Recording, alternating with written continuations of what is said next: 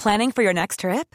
Elevate your travel style with Quince. Quince has all the jet setting essentials you'll want for your next getaway, like European linen, premium luggage options, buttery soft Italian leather bags, and so much more. And is all priced at 50 to 80% less than similar brands. Plus, Quince only works with factories that use safe and ethical manufacturing practices. Pack your bags with high-quality essentials you'll be wearing for vacations to come with Quince. Go to quince.com slash pack for free shipping and 365-day returns. I guess this is supposed to be the Christmas special, but there's nothing really special going on in the world of non-league football at the moment. Anyway, besides that, welcome to episode seven of the Premier Non-League podcast. This is the Premier Non League Podcast.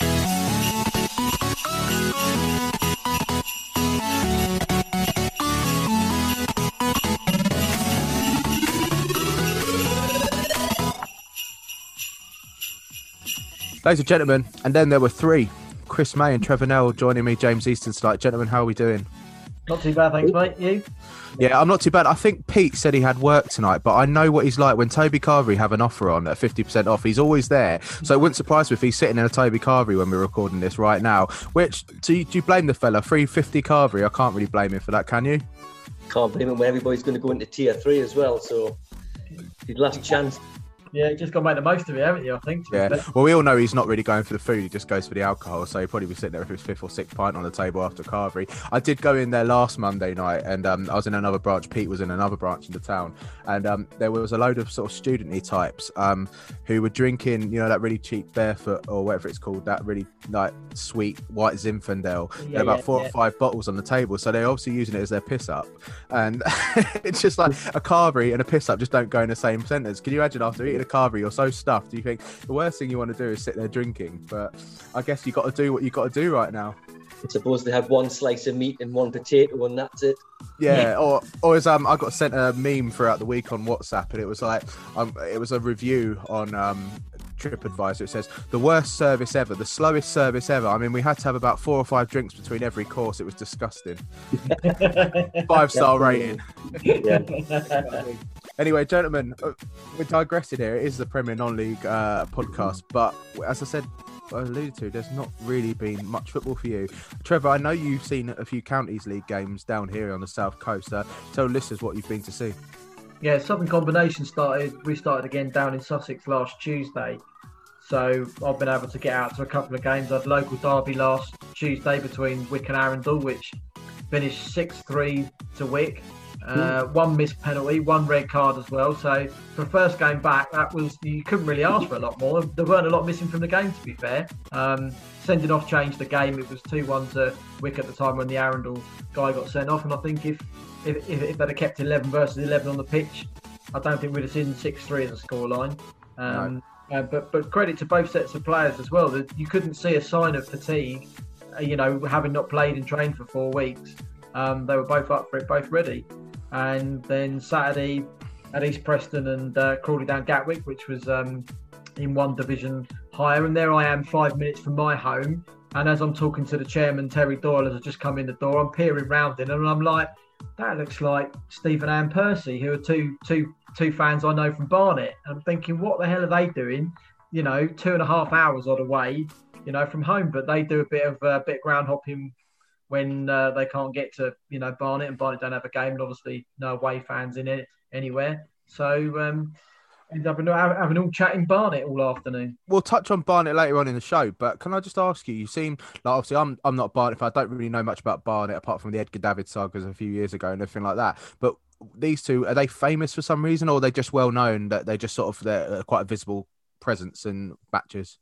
Steve, yeah, Steve's very visible. Um, long, uh, long silver hair in a mullet, um, and yeah, it's wherever he goes, he's literally he's got a A record. la Pat Sharp or something. So yeah, Yeah. something like that. Yeah, yeah. Those those that can uh, rem- remember the Funhouse days would. Yeah, I just really remember the twins, mate. I don't know why. But, but yeah, he is very visible, very visible. Um, Ah. He's got an, uh, an unenviable record, I think, of not missing a game in something like could be 30, 40, 50 years of watching. Even even went to a game on the day of his brother's wedding. Um, It's crazy when you say that. I mean, I, I know I've touched it on it before. It might have been on the Worthing podcast I do, but obviously there was a Charlton fan called Seb Lewis who um he went to every single game. He got to some ridiculous amount, like over a thousand in a row from like '97. I I think it was probably nearly 2000. Sadly, he passed away from COVID, but you have to give it to these people who it's what we mentioned on this before. It's not just return to football, it's the life and soul for some of these people. Like, take football away from put the Percys and they, they they might not you know be able to move as they have and they probably struggle but i know for a fact bless his god rest his soul seb had survived throughout you know the covid and his trauma of covid and he hadn't passed away I'd be interested to have seen if the club would have made special allowances for him um, to go and see, you know, as one of the club staff when they were doing these matches because he he literally that's his life. He's a he was a driving instructor and he was a Charlton fan and that was his two loves. No girlfriend, boyfriend, partner, anything like that. It was it's tragic to see, but to have them come all the way from Barnet down to just randomly round the corner from me and you, East Preston, it, it's quite. They must. Did they know you had any affiliation with them or anything? No, not really. I, I mean, Steve doesn't do a lot of social media. He's not that type of Yeah. person. So, um, uh, and as well, travelling back up from uh, you know to Hertfordshire on Saturday, he wouldn't have had all the Twitter and Facebook updates of obviously Barnet getting thumped six 0 by Chesterfield. Um, so, but obviously, you know, once I'd sort of like explained who I was and you know the people I'd spoken to um, in my video interviews over the um, the uh, summer and that, um, you know, he might well have gone back and asked a couple of people he, he knew, you know, do you know so and so? Oh yeah, yeah, you know, such and such, you know, Yeah. done that. So, but yeah, No, it's just, funny that.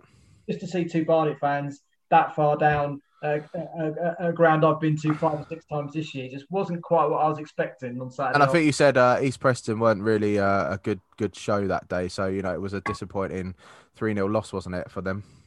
A little bit, yeah. Um, another managerial change they've had over the, the, the four Yeah. weeks they've had off. Um, Very, very, very young team.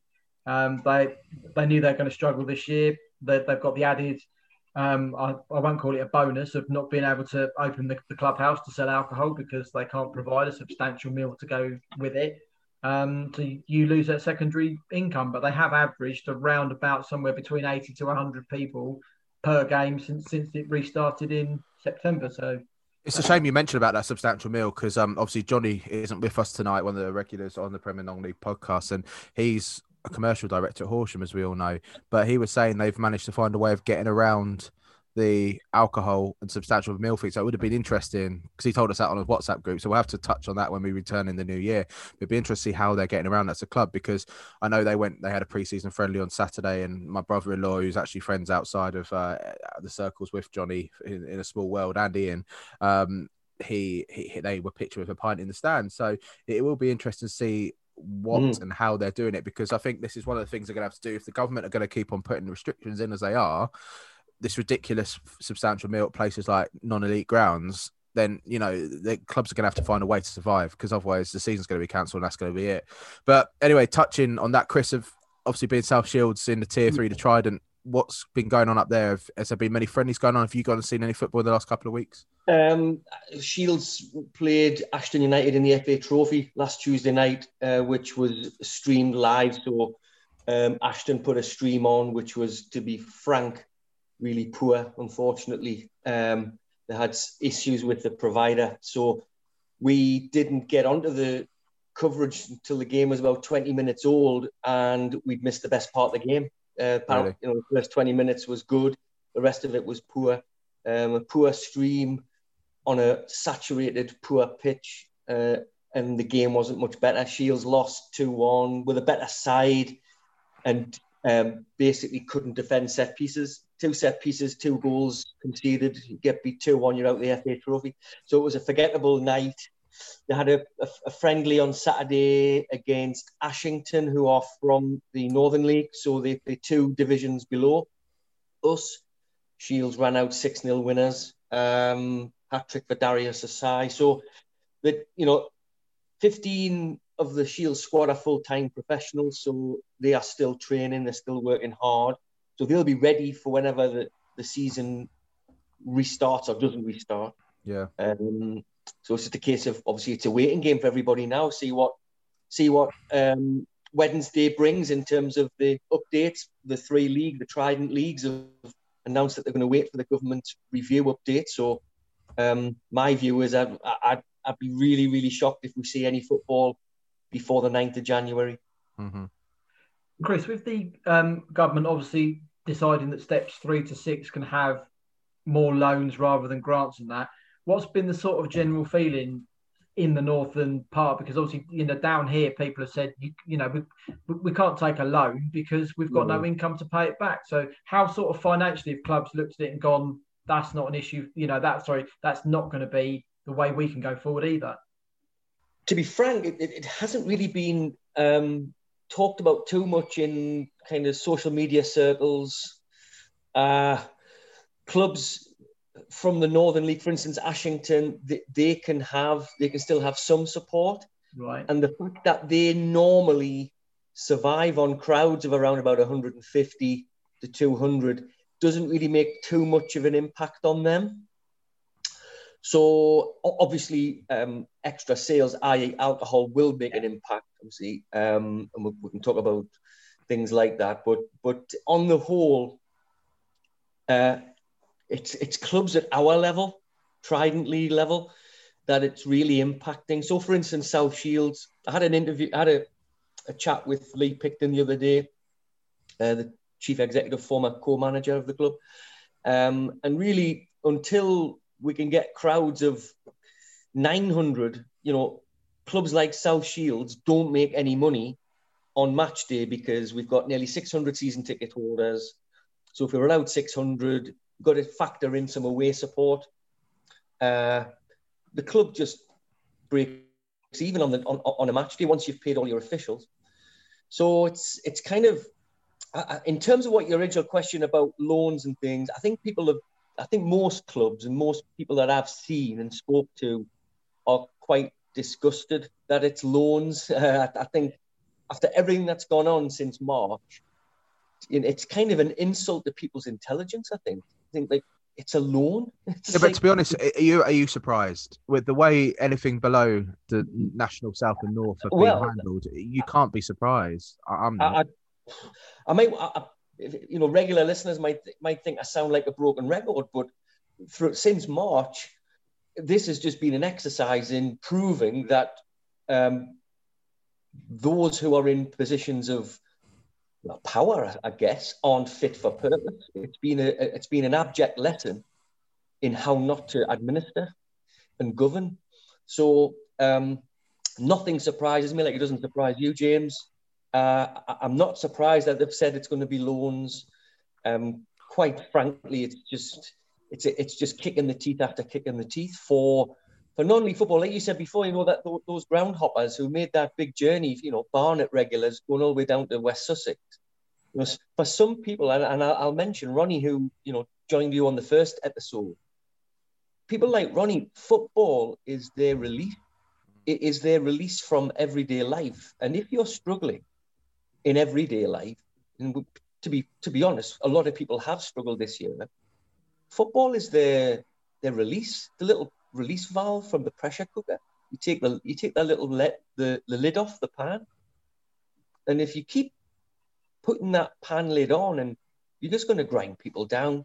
I think the thing and is, though, Chris, it's like you said though. Before before we were on air tonight, we were saying about you know how myself and you are quite like we're not going down the pub for a regular drink. Trevor, mm. I think it's the same for you. We don't just go down drinking the local pub. We've got groups of friends. For me, working in the travel industry, obviously right now, which is nothing. A lot of my friends are spread around the UK, so obviously I can't see. So for me, football, things like that are my release as well. And I've got friends yeah. there, and I like to see. And you know, this is the thing. Like you know, we, we've all had our issues throughout COVID. I'm sure of that. I'm sure that, and I know that I have. I'm sure you have, Chris. I'm sure you have Trevor yeah. as well. And you know, the thing is, is sometimes what it would have been good to do would have been go to the football, watch a game, have a pipe with your mates. That's why I was so excited when the friendly started in August, sort of September time, that we were getting a season of some sort. And why, to be honest, as we'll, we'll, talk about later in the show, I'm really not feeling it right now because I just feel that these friendlies are a waste of time. I feel that the, the rug's going to be pulled from under us again, and I wouldn't be surprised to see the season curtailed in the end. I just that's my current feeling. Well, unless. Sorry, Trevor, sorry. I was going to say, I think between the three of us as well, you can you can see across Twitter that all three of us are on that mental health issue. across hmm. people that they just want to get out and watch a game on a Tuesday or a Saturday. And you think some people have been able to go back into a football league ground, into a national league ground, Premier League ground, and again within the space of of two weeks, it's like the camp the, the carrot's been dangled. You've got that close to it, and then oh, up it goes again, and you can't reach it. I But think what I can't understand is why we can't have a beer. Why Mm. can't we have a beer? Uh, I have no idea. I cannot answer that question. It worked fine before. It was fine before. Yeah, it was completely yeah. fine. I think that's the point as well. To you know, to go into that lockdown and for everyone to come out worse than, than when we went in. What was the point in having the four weeks? Um, Absolutely. It's so difficult at the moment not to speak politically on anything you do, whether it's a podcast, in my blog, or you know, just a rant anywhere, because um, uh, you know you appreciate every. You know, most people are feeling exactly the same as you are. Um, but you can quite you can quite easily turn anything into just a political debate because of how inconsistent it's become again. It's it. I, I you know, we we on the Mariners podcast, we said in March and April that um, the decision to null and void the season was wrong on so many levels, but not just it's it's not sour grapes. We, we always said that the 2019-20 season should have been allowed to reach its natural conclusion, whenever that may be.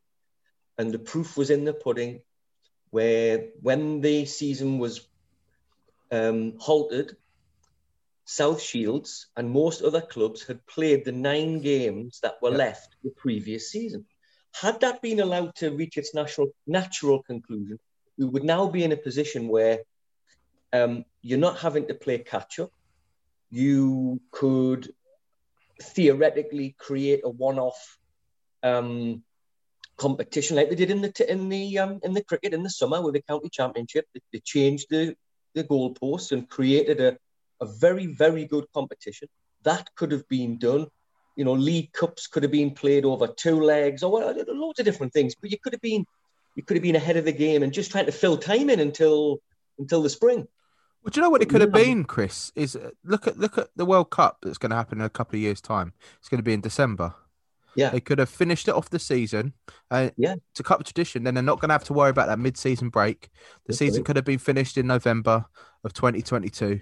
You have the World Cup in November, December, wherever it's going to be, and you come back in February, and then you have a different season. Maybe forget some of the cups, and we get back to normal because you know FIFA screwed up allowing Qatar to have that anyway because they should never be allowing a World Cup in December, despite the fact, yeah, geographically it should have been still played in the summer. Um, you know, okay, it's going to be a lot hotter. It should never have been awarded to Qatar. That that's that's a, that's a completely different story. But this would have been a perfect opportunity to pause that, finish that season as we did. You know, Worthing with the same eight games. I think we had to play. We played eight games before we got locked down. We won pretty much most of those games. We were top of the table.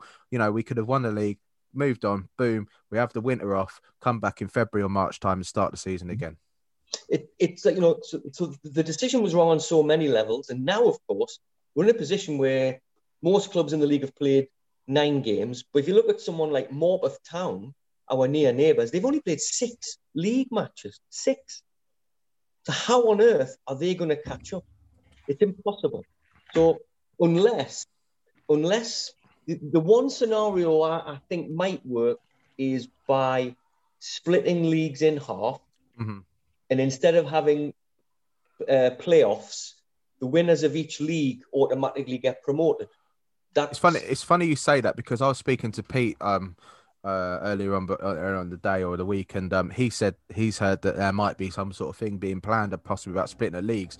To me, it makes sense, but also it doesn't make sense because if they do it geographically, say for example we had Sussex and Kent and London had their own, there's a lot better ranked teams in Sussex than Mm. there are in Yeah. London and Kent, which is probably the same up north in the Central League, everything like that. I'm sure there's going to be clusters of areas.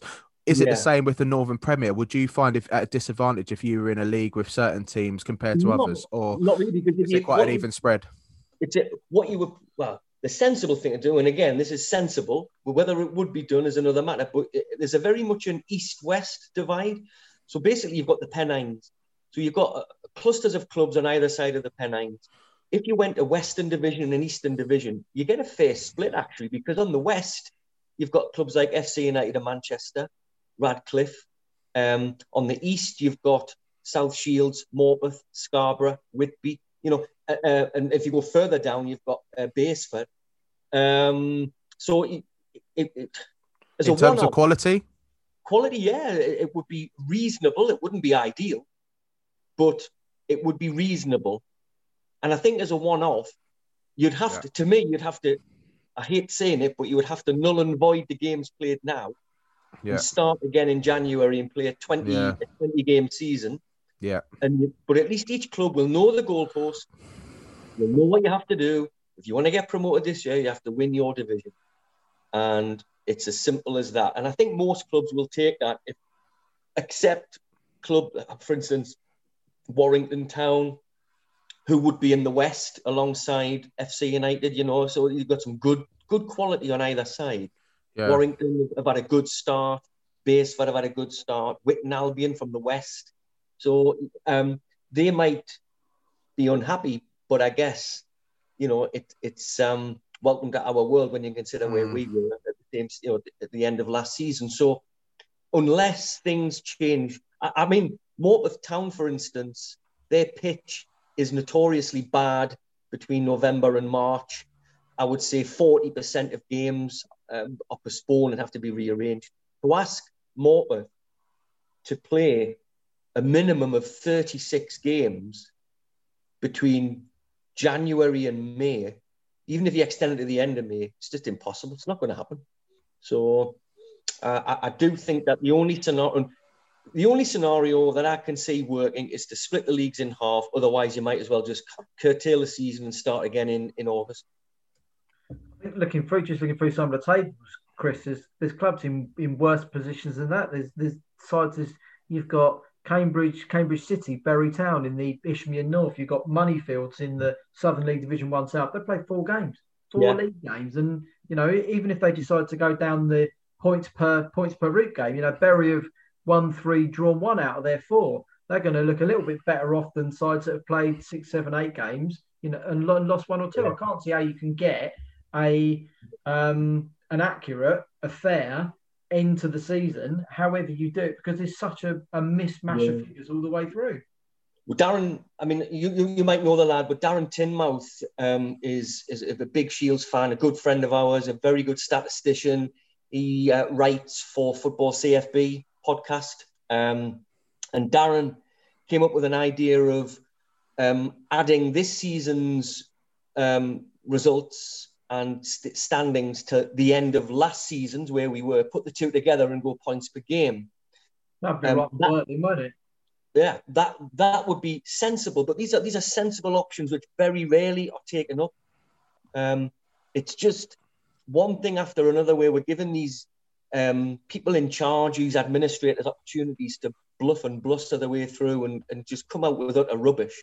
Um, I mean, the way last the other week where there was going to be an announcement at six o'clock. Then they said, "Oh, it's from six o'clock." Yeah, balmy, absolutely balmy, and um, you reap what you sow, in my view. And um, it, it's just clear that these people aren't fit for purpose. I noticed that. Um, I mean, I, I emailed somebody in the Northern Premier League to see if they could come and join one of you guys for an interview. Haven't had haven't had the courtesy of a reply. No. So obviously, I've whether I've ruffled feathers, whether they've just. But then you look at Nick Robinson. He got back to us straight away, yeah. and he came on and chatted to Trevor. Trevor had his reservations about Nick, but he actually worked out. So actually, I quite got a lot of respect mm-hmm. for the guy now. I mean, I, I, think to be honest, I look at that thing, and you're you're, you're the well-known uh, South Shields fan. I think, yeah, ideally, add the games that he's done this add it to last season and points per game. But then obviously you're going to get the people complaining. So mm. sadly, I think the only option moving forward is if we cannot resume the football, because I don't have any faith that the Trident leagues will resume uh, in December. And I think. As much as it pains me, because obviously with Worthing being top of the league as we stand, as it's suspended, to know all those games so we had some good victories so far, some mm-hmm. important games to know them and start again. But if it means that I can go in January or February and mm-hmm. start watching competitive football again, then Mhm. I'd be happy because, as I said, I've just had no get up and give, and you know, No. Trev, Trev and I do deliveries, and you know, he's he's taking time to go and watch some football. I just haven't really been bothered, and I'd rather pick up some shifts to work. But and that's weird for me because I love football, I love getting out there, and I'd love to go and see a game. But I've just got no motivation to go and see a friendly. I mean, Worthing played. Um, their first friendly and lost 1 0 to Pagham um, down here. And then they played at the weekend and drew 2 2 with Chichester, both in divisions below. And you think, okay, they weren't playing full strength squads, they've been out for a bit. But if that's the quality, and I know a lot of people who went to the Pagham game, they're really excited to see Worthing back. And I even think they had beer available for some reason. But they just said it was a waste of time and they feel really, that really horrible feeling. And it's kind of a wasted journey. I mean, Pagham from Worthing's what, Trevor, about 45 minutes probably? Yeah, it's, it's around the Chichester area, and it's the same with Chichester. A lot of people got put off going to Chichester, and Pete was commentating on it, and I, I just felt, and I didn't even really bother tuning into it or anything because I just have got so little get up and go and willpower at the moment for anything to do with football and non-league. It seems pointless, so that's why I need a structure. Yeah, I, I kind of really kind of empathise with that because on Saturday, um, South Shields actually had two games, um, more or less simultaneous. Uh, so the first team played Ashington in that friendly, but a, a- an academy team played against another a, a local side from ooh, four divisions below uh, Boldon CA. We play an annual. Well, you'll know. You might you might heard of this guy. Um, we we we fight. We battle for the Sam Bartram Memorial Cup and and um, Sam was from Boldon, and we play Boldon CA for the Sam Bartram Cup every every year. Normally it's summer pre-season, but they played it on Saturday, and you could there was hundred fans allowed in the game, uh, allowed in the ground at Boldon, and um, I just wasn't interested. I had n- no intention of going, and really didn't. Sad, really.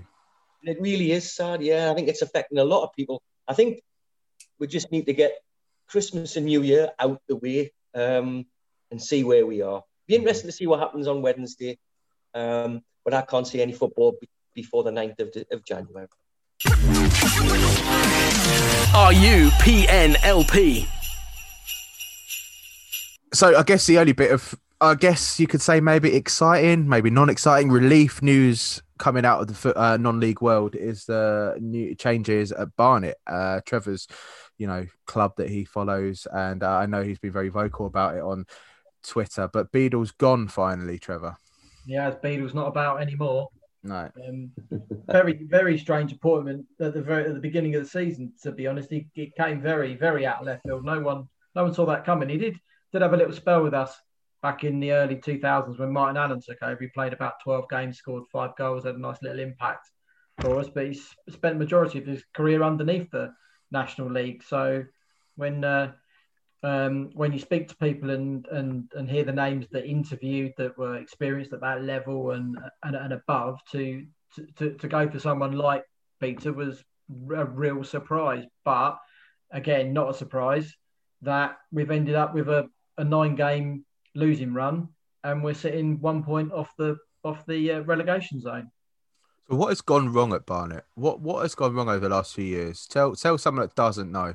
Oh, where do you want to start? Uh, I guess we'd have to do a special podcast maybe, but summarize it in, in a I quick think- summary. I think you could.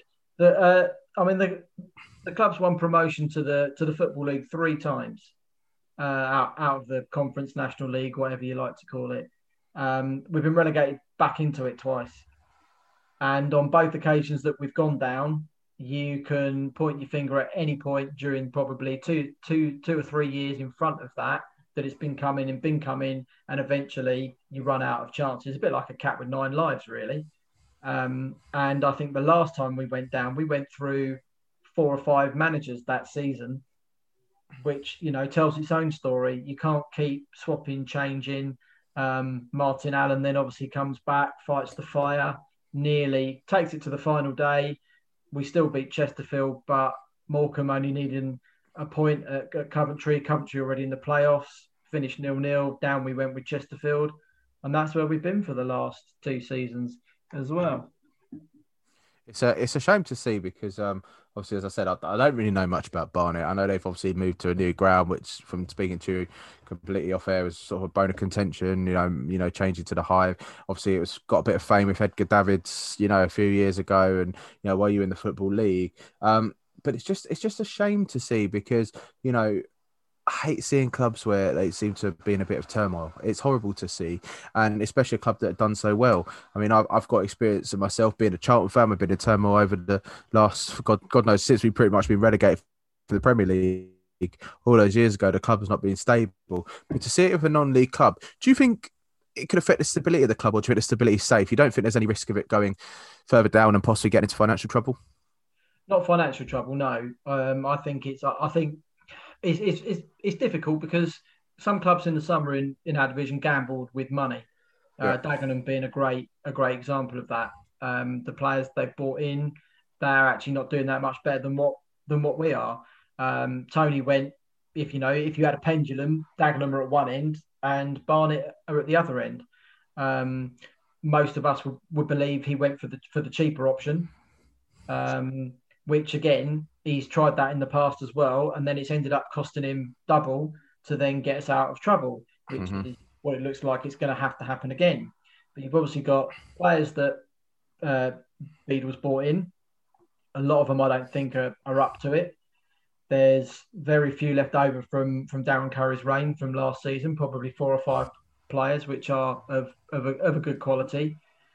How much room, how much scope is there for, for a new man, should he come in, um, to bring his own players in and get us out of the trouble we're in. The only saving grace at, at the weekend um, was two of the bottom three had their games postponed due to COVID issues. Mm.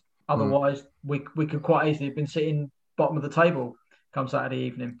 I think the funny thing is, is that uh, well, it's not a funny thing for you, but the irony is, is that if if Barnet continue this downward spiral and Worthing continue the upward trend, we could be seeing Worthing versus Barnet in the National South next season. Which, being a Barnet fan, I don't think you could ever really see all those years ago to think, you know, the club's uh, Worthing on the rise and Barnet on the down. Wouldn't have thought. Yeah, you certainly couldn't. I mean, take the FA Trophy this week. I'm off to Dorking Wanderers and Hungerford Town tomorrow night. The winners of that actually host Barnet on Saturday. Dorking Wanderers, I saw uh, the last time play was on a Friday night at Wick in the Sussex County League Division One. So there they are then. And now we're talking probably 10, 15 years later. They're in the National League South. Like you know, with the potential to host Barnet this coming Saturday. You certainly wouldn't have put that story together, you know, within itself. And that shows how one club's risen so well through the leagues. Marc White's done a tremendous job there. Um, and one club just can't do anything but yo-yo between two divisions. Trevor has the has the fan base changed in any way? I mean, my memories of Barnet go back.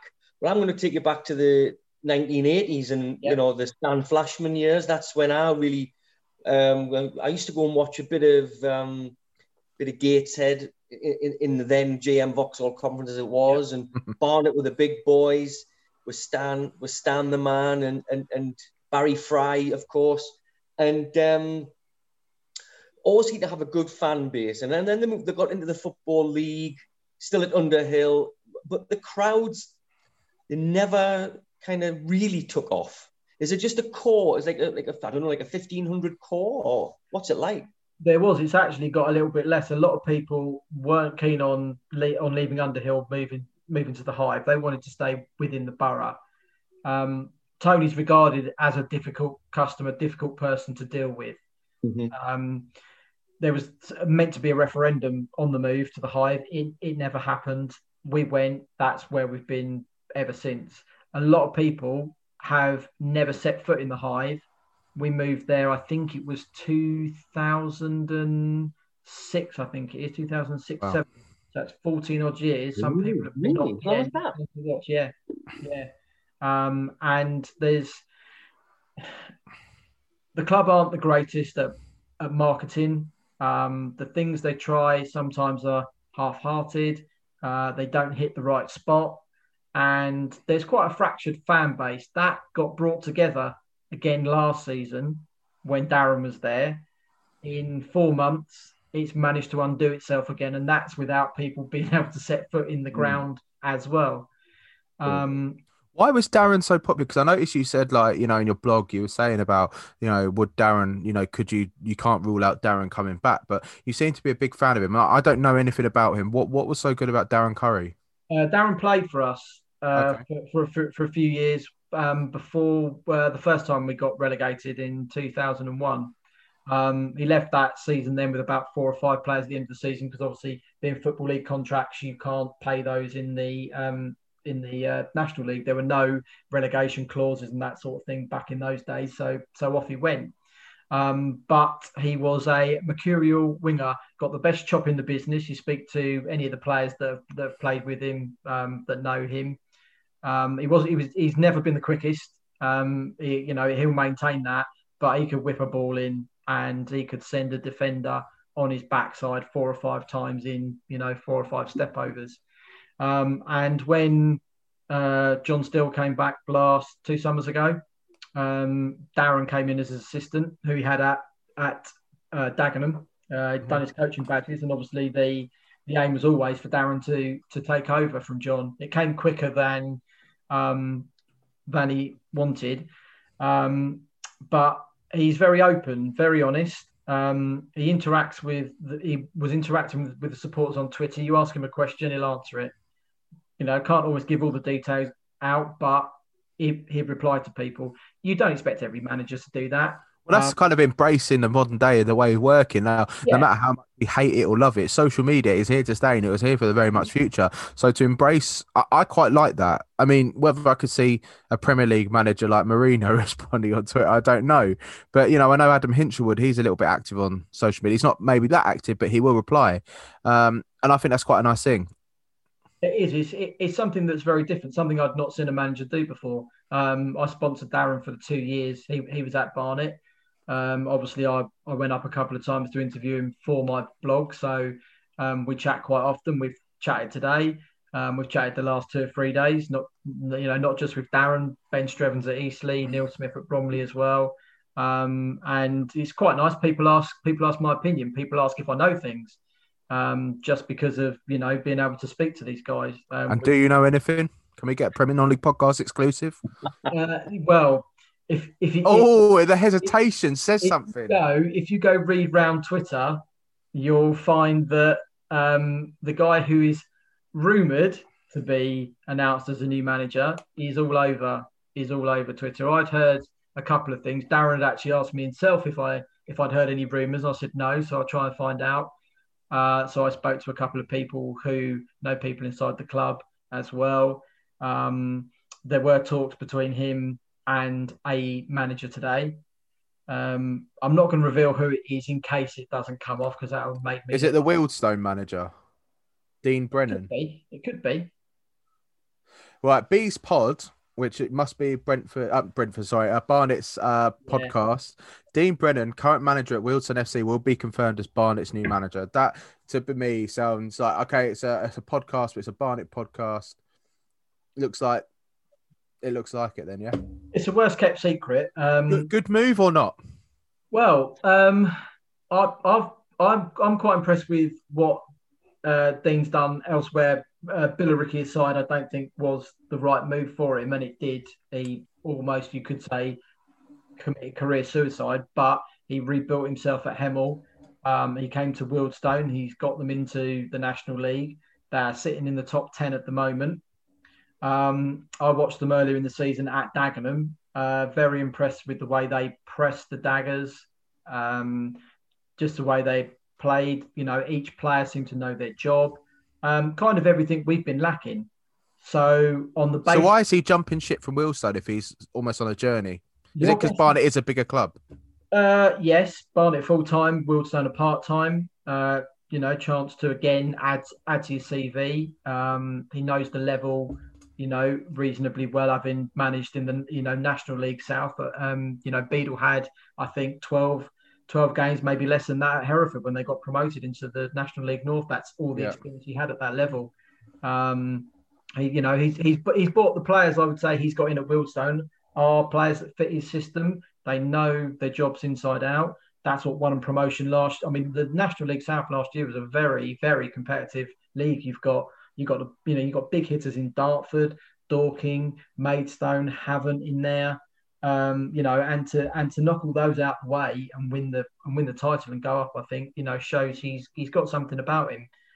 Um, whether he can get us out of this mess, you know, um, you know, will remain to be seen um, until he's fully announced. Um, you know, there, there there may be one or two names still across the across the board that um, you know may still have a shot, but the Bees Pod are saying that he's in, so we'll we'll we'll, uh, we'll, we'll await the club announcement this week. Yeah, be interesting. Are you happy with it though? If it was, would you would you be happy? Um, I one of the things I put in my blog is who, whoever comes in needs to unite the fan base again. Um, like I say, you know, in four months, um, it's fractured back to what it was like the season we went down two years ago when we went through Mark McGhee, we went through Graham Westley, we went through, you know, almost Tom, almost Tom, Dick, and Harry before Martin comes in again, reunites everybody, and we almost don't get relegated.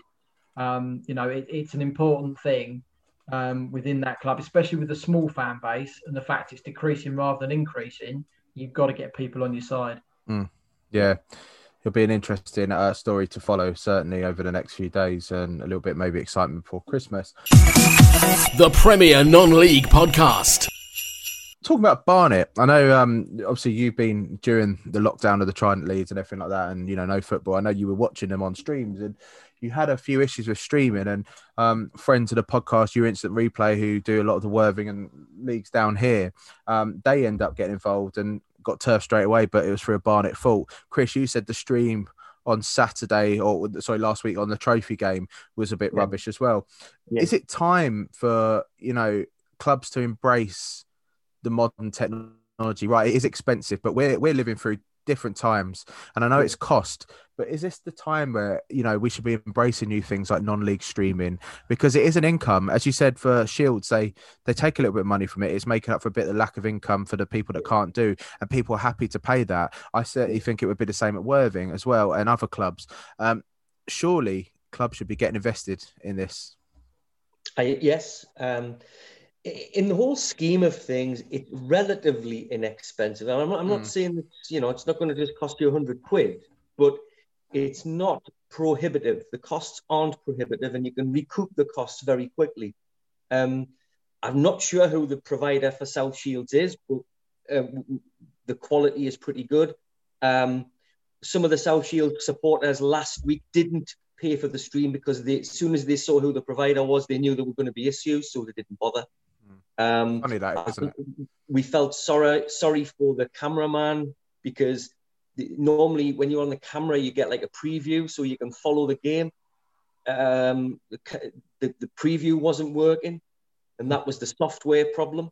So the camera there were times when the camera it was like watching football in the 1930s because the camera the, football, the ball was like at the other end of the pitch and the camera was at the opposite end. So that's um, what we had at Barnet, Chris, for the uh, I can't remember which which game it was, the um, the Bromley one, I think. Before, yeah, it's all, it's all to do with previewing on the camera. And if you haven't got the previewing working properly, it, it, it really is the cameraman just has to take potluck.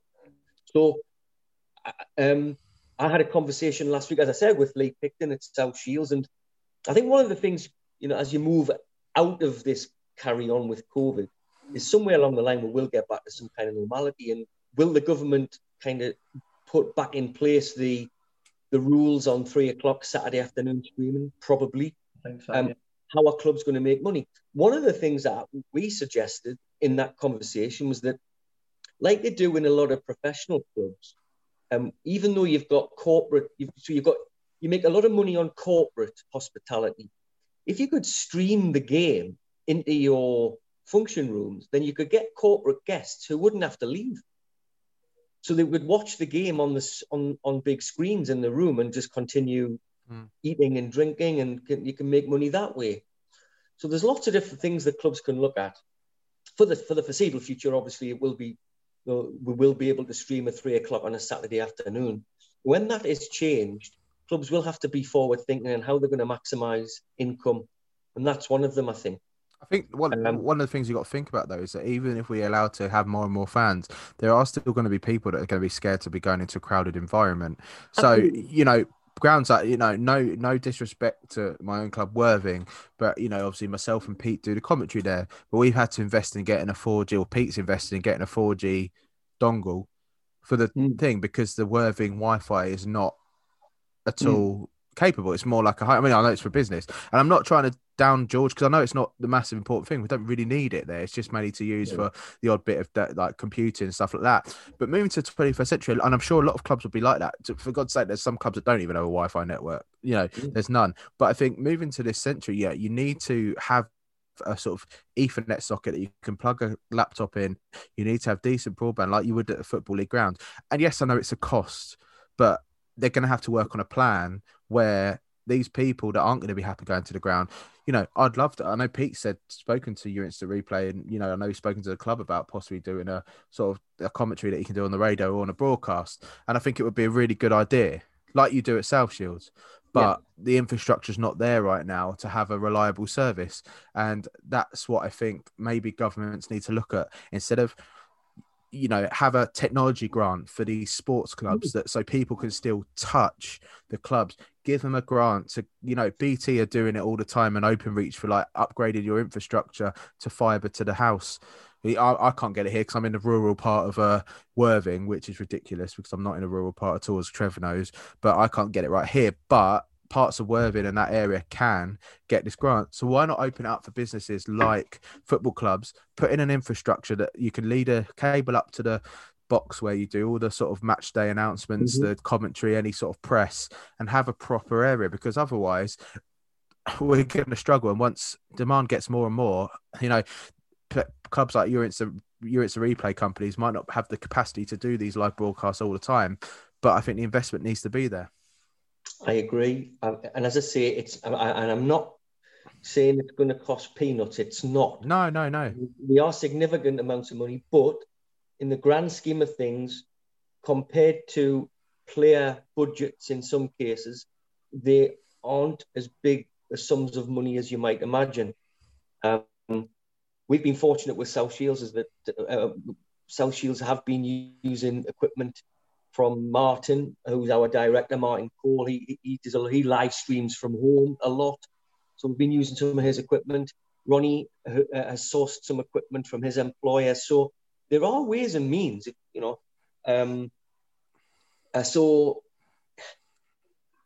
in a nutshell, yes, I agree. Clubs really do have to think now outside of the box because I think you're right. There will be a percentage of people who, from now on, may not want to go into grounds anymore until they are absolutely safe, until this whole thing's gone completely. Um, there will be a demand. I think as well, James, Nick, um, you know, Nick Robinson, when I spoke to him as well, um, did mention that the, the, the streaming still needs to be a part of things going forward because, you know, as, as, as both of you guys have touched on, people will still feel scared to go into a ground, Mm. but Mm. they're still going to have the ability to, um, you know, see their see their club still in action. I think I think some clubs have some clubs have embraced it. Some clubs have gone. We need to put a toe in the water, but we're not quite sure what we're doing, what we're getting. You know, Barnet was a you know prime example with the with the Bromley game. Um, some clubs, you know, I've, I've um, I think I watched the Woking uh, Barnet Woking. That was a really good stream. Um, the National League uh, group I'm um, uh, moderator for on Facebook as well. People are constantly asking whose streams are good. Bromley's another good one as well. So some clubs have done it really well. I think some have been maybe a little bit too tentative and not quite gone right. You know, well, how have you done it? You know, can we Mm. match that? Do we need to go something slightly underneath just because of cost? It's funny you say about Bromley because I know um, this weekend um, Charlton invested in a new technology provider who actually do the stuff for Bromley. So Uh, instead of just having the EFL stream, which was on Yeah. the Valley Pass, they've actually not got Scott Minto presenting at the side of the pitch, and they've got a multi-view camera. Obviously, Scott Minto being an ex-Charlton player, also play a Sky Sports correspondent, but he mm-hmm. does it. He will do it every Saturday from home, and when they're away, they'll only have the EFL stream, but they'll cut to a studio, and he'll be able to like have a guest in, like a former player or the owner or something. And it, it's amazing to think mm-hmm. that Bromley, who are a non-league club, had a better streaming service than Charlton, who are a League One club, former Championship club last season. But it's all about money and ownership. We've got a new owner. He's obviously pushing, and he sees the reason and the demand. Because to be honest, watching at non-league, watching a single cam go back and forth is probably okay. But when you climb the leagues, maybe even into the Conference South and the, the Conference, the National League, I think it needs to be a multi-view camera. You know, even just one or two, and maybe even a, some sort of analysis at half time, because that's what you need at that level. You do. I think uh, it was Kettering Town who South Shields um, inquired uh, with. So before we did our first pre-season game in the summer, um, a few of the South Shields team went down to Kettering Town. Uh, they, I think they have been kind of ahead of the game in terms of streaming. They're one of the, the front runners. So, uh, and then South Shields have had inquiries from other clubs who are I think, you know, grasping the nettle a little bit, and um, and I think are are getting there. So so um, but I, I think it was Kettering Town who were one of the front runners in this. It's definitely something that needs to be brought forward. I think it's just like what we've said off air, what we've said in our own groups, what we said to our own friends and family we need to start living with this bloody problem that is coronavirus. Yeah, mm. it's great. And you know, Trevor and I had long chat earlier in the week. Like, you know, whatever you think about the um about the vaccine, the positive thing is it's a step forward. And the fact is is we can start maybe moving and looking at returning to life. But in the meantime, everyone in the UK cannot get vaccinated just like that. Yes, it might be a case of eventually people start around the world, they kind of you might not be able to get in certain countries without the vaccine, fine, whatever. But the most important thing is where we live, where we work, where we earn our money. Need to return to normal, where we enjoy, we do our leisure activities. So it, it counts for things like streaming. It counts for going out to restaurants. It counts for going to a cinema. It counts for going to the shops. It counts for going and seeing your friends we, we could be all night and it's like trev said earlier it's really hard not to get political in these sort of anything you do nowadays because it all revolves mm-hmm. around one thing. And you know as i've said plenty of times i'm sure each and every one of us has different political views which is fine. It's, it's the nature of life. No one's wrong no one's right it's an opinion. But bloody hell we something needs to go on. Something something needs to happen because I I, I just can't see another year. Can you see another year of what we've just had? No, I hope not. I mean, you look at I look at it today, and Heathrow Airport announced that Terminal Four is staying shut till 2022. They're not opening it. Terminal Four probably the what's the small I think it's the smallest terminal at, T, at Heathrow now, but to keep a whole terminal shut for another year, and they've actually put that in writing, and they're not opening it under any circumstance. It just shows the bigger picture here. Absolutely. Yeah. I mean, I, and, uh, I think I was out delivering James. When was it? Um, Wednesday afternoon, I think it was, and um, I was just I was just pulling up to, to, the, to this lady's doorstep. I got out the car and uh, I thought, "What's that noise?" Looked up. There was actually an aeroplane in the sky. I was like, I hadn't heard that. I was like, "Do I stop, take a picture, um, and then go and do my delivery after that, or what?" I was just like, "Wow, there's an aeroplane." I was like, you know, well, I don't know if it's what I don't know where Chris lives. I know you've obviously got the Newcastle airport in the region, everything, which is the biggest international, and sort of like the Yorkshire airports and everything like that. But obviously, where we are on the south coast, all the flights, including probably ones you've been on before, uh, Chris, are going mm. over the south coast of Spain, Europe, all sorts of places. Yeah. We're so used to seeing every night. You'll just see a length of flights all the time. You don't hear them. You just look up and see them going across all the time, and it's a really sad thing that mm-hmm. I don't think we're not hearing these these aircraft anymore because, you know, just it, I mean, if anything's proving what an awful place this is is just go to Heathrow Airport on you know which this week it should be probably one of the biggest busiest weeks you know where the school end of this week where schools mm-hmm. break up for christmas yeah there are some flights going ahead it's like i said before i work for a national airline you know this time last year we'd maybe be getting two to three hundred thousand passengers on a daily basis. I looked probably about a month ago now in November, we had two thousand something passengers on one day, and that to me mm-hmm. scares me and it's just you know the sooner we can go back to a bit of normality the better in in all sorts yeah. of areas. Yeah quite agree. It'll come but i think we just have to we just have to get through christmas and new year and take stock and and uh, if, if, as much as we can just try and enjoy our christmas and new year. I'm looking forward to it. Um i don't think we'll have any football but i'm still looking forward to it. We'll make the best of it. I'll find football chris don't you worry. NFL football, the, the, the, the big rugby. Premier League to watch, of course. I mean, I mean, talking about Christmas, obviously, you know, we're all going to have our social bubbles, no matter how out, like, you know, whatever tier you're in. Um, gents, we got plans for Christmas. Chris, what, what's your Christmas looking like so far? Yeah, Christmas Day, spending with my brother, his partner, and the children. So there's going to be um, two, so two families Christmas Day, and then my daughter, um, who lives in Manchester, she's she's going to join us on Boxing Day. So yeah, it's it's going to be okay. I'm looking forward to it. Got some something to look forward to. Yeah, Trevor. Um, yeah, very different this year, obviously, because I, I don't live at home with the kids anymore. Um, so Christmas is Christmas Day is going to be, to be honest, just another day for me.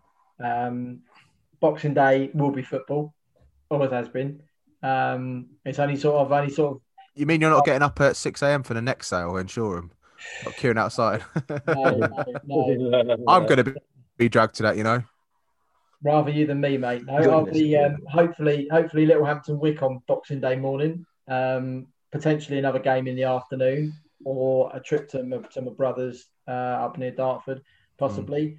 Um, and then coupled with with a little bit of work because people will still be buying stuff um, through Amazon. And um, there should, should still be a little bit of football around, though, you know, in the days in between as well. So, Yeah, you know, as long as there's a little bit of football in there to keep me sane, yeah, uh, you know, I'm not too. I just want to get to the end of the year. I want to get to the end of the year, and then yeah.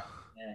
Well, it's uh, it's this year for me. James- I'm going to be at um my um my brother, uh, brother-in-law and sister's house, and every Christmas that I've been at home, it's always been at my mum and dad's house because and dad cooks the best.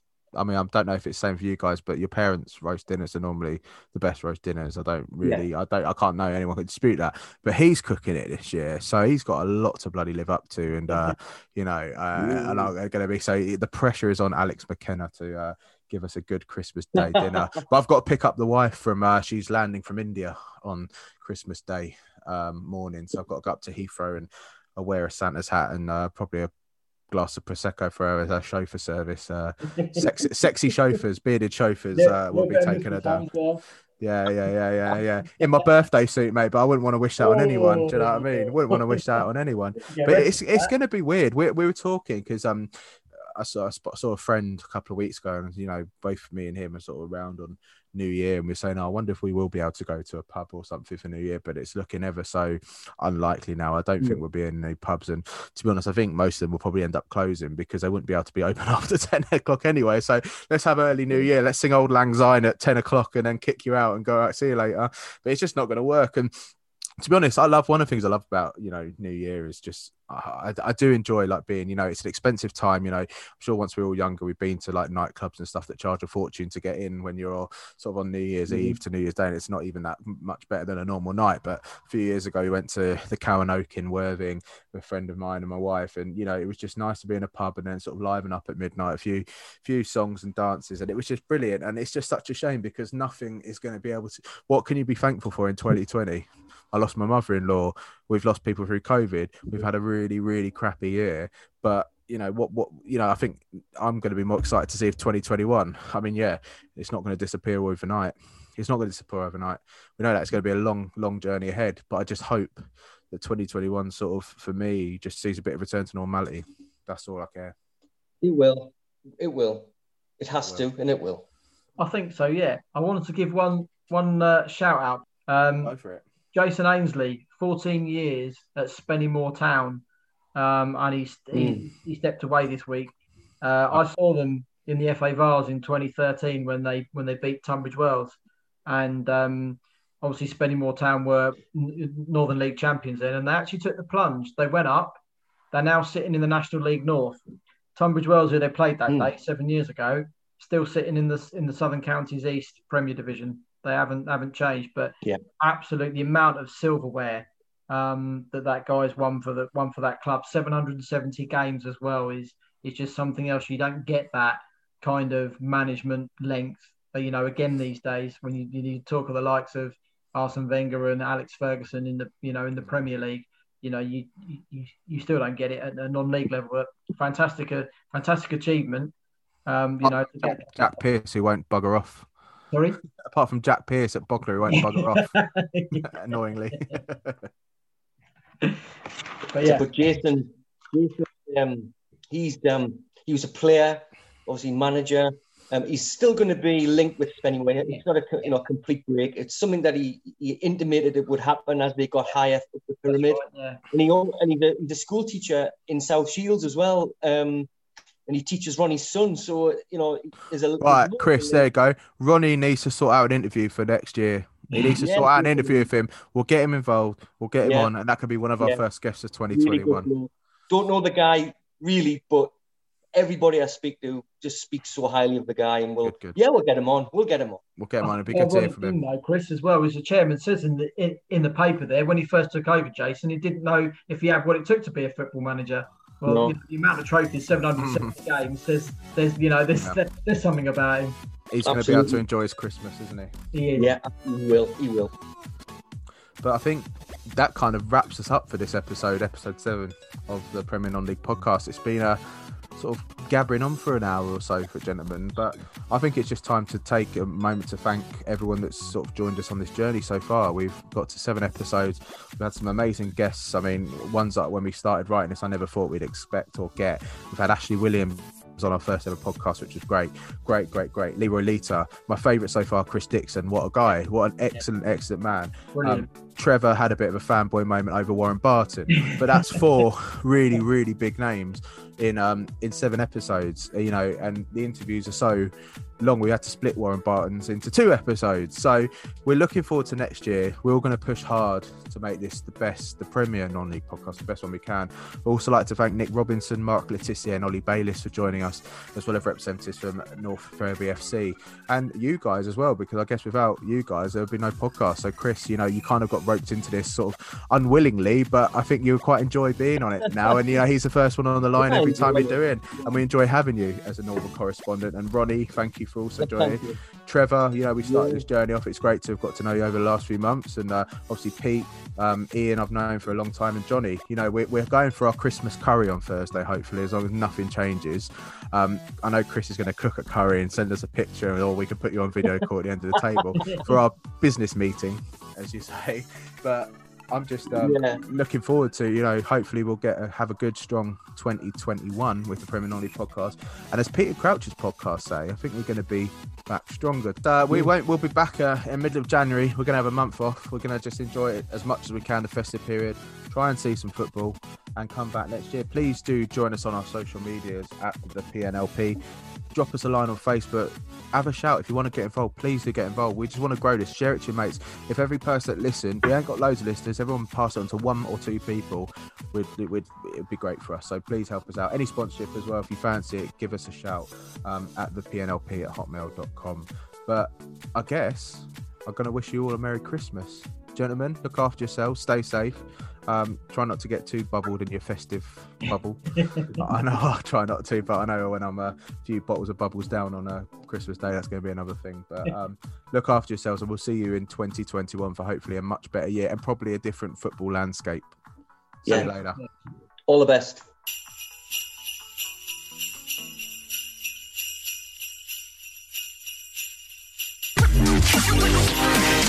Are you PNLP?